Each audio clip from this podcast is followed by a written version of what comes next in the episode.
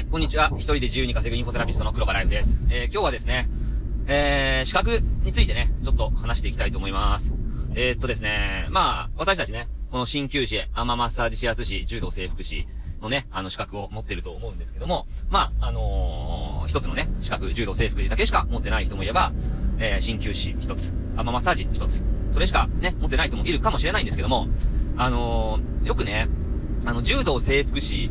の免許を持っている人が、ね、あのーいきなりね、なんか、理学療法士のね、資格を取りに行ったりとか、その、看護師のね、資格を取りに行ったりするケースがあるんですよね。うん。あの、鍼灸師もそうですね。鍼灸師の資格持ってるけども、あのーいろいろま勤めたけども、あのやっぱり、あの看護師の資格を取りに行くっていうケースが結構あると思うんですよね。うん。で、もしね、あなたが、その、柔道整復師とか、鍼灸師とか、アママサージシャツ師の免許を持ってて、それで、あの、お金が稼げないから、だから安定した職のために、理学療法士とか、看護師の資格を目指すのであれば、それは、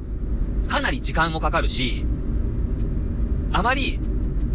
最良の選択じゃないかと私は思います。うん。で、これなんでかっていうと、あのー稼ぐ、まあ、安定した職とか、稼ぐっていう目的があるならば、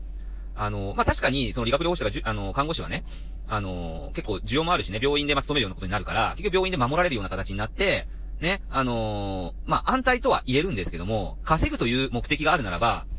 あの、あんまりね、その、お金持ちには繋がらないんですよね。うん。まあ、結局サラリーマンですから。うん。だから、まあ、簡単に言ったらその大企業に勤める、まあ、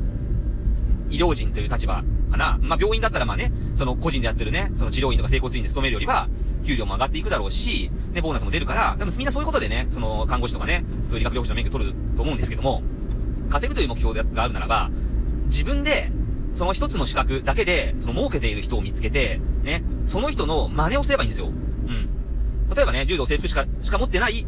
人でも、すごい稼いでる人もいます。うん。ね。その人の真似をしたりとか、ね。鍼灸師、アママッサージ指圧師しか持ってないけども、すごい稼いでる人。え、まあその人を見つけ出してその人の真似をしたりとか、実際にそんな、ね、あのー看護師とかね、理学療法士の免許取らんでも稼いでる人いますから、うん、もし稼ぐという目的があるならば、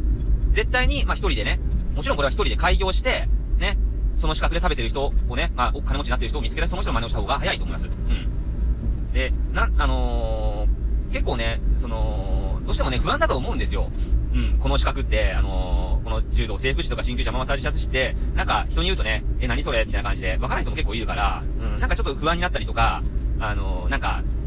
建前上ね、やっぱ看護師とかね、理学療法士じゃないと、あーみたいなのがみんながわかるからね、そういうのでね、あの、もう人目を気にして、まあそういう風に取るかもしれないんですけども、全然それは気にする必要がないですよ。うん。むしろ、あのー彼らはね、その開業権がないから、自分でや、あの、やることはできないからね。でも私たちは、その自分で開業する権利があるから、開業していくらでも稼ぐことまた稼ぐことできるんですよ。うん。だからね、この今の持ってるあなたの資格を活かしてね、その、それだけでも、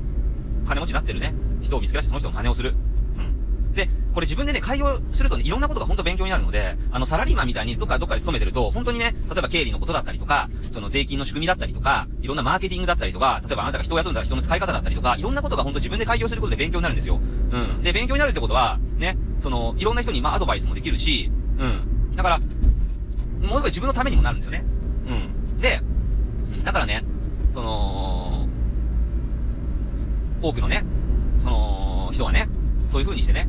その資格をね、追い求めてね、安定した資格をさ取れ、取りさえすれば安定だと思うかもしれないですけども、私たちはこういうね、他の資格にはないいろんなメリットがあるので、それをね、活かしてね、あの、頑張ってみるといいと思います。以上です。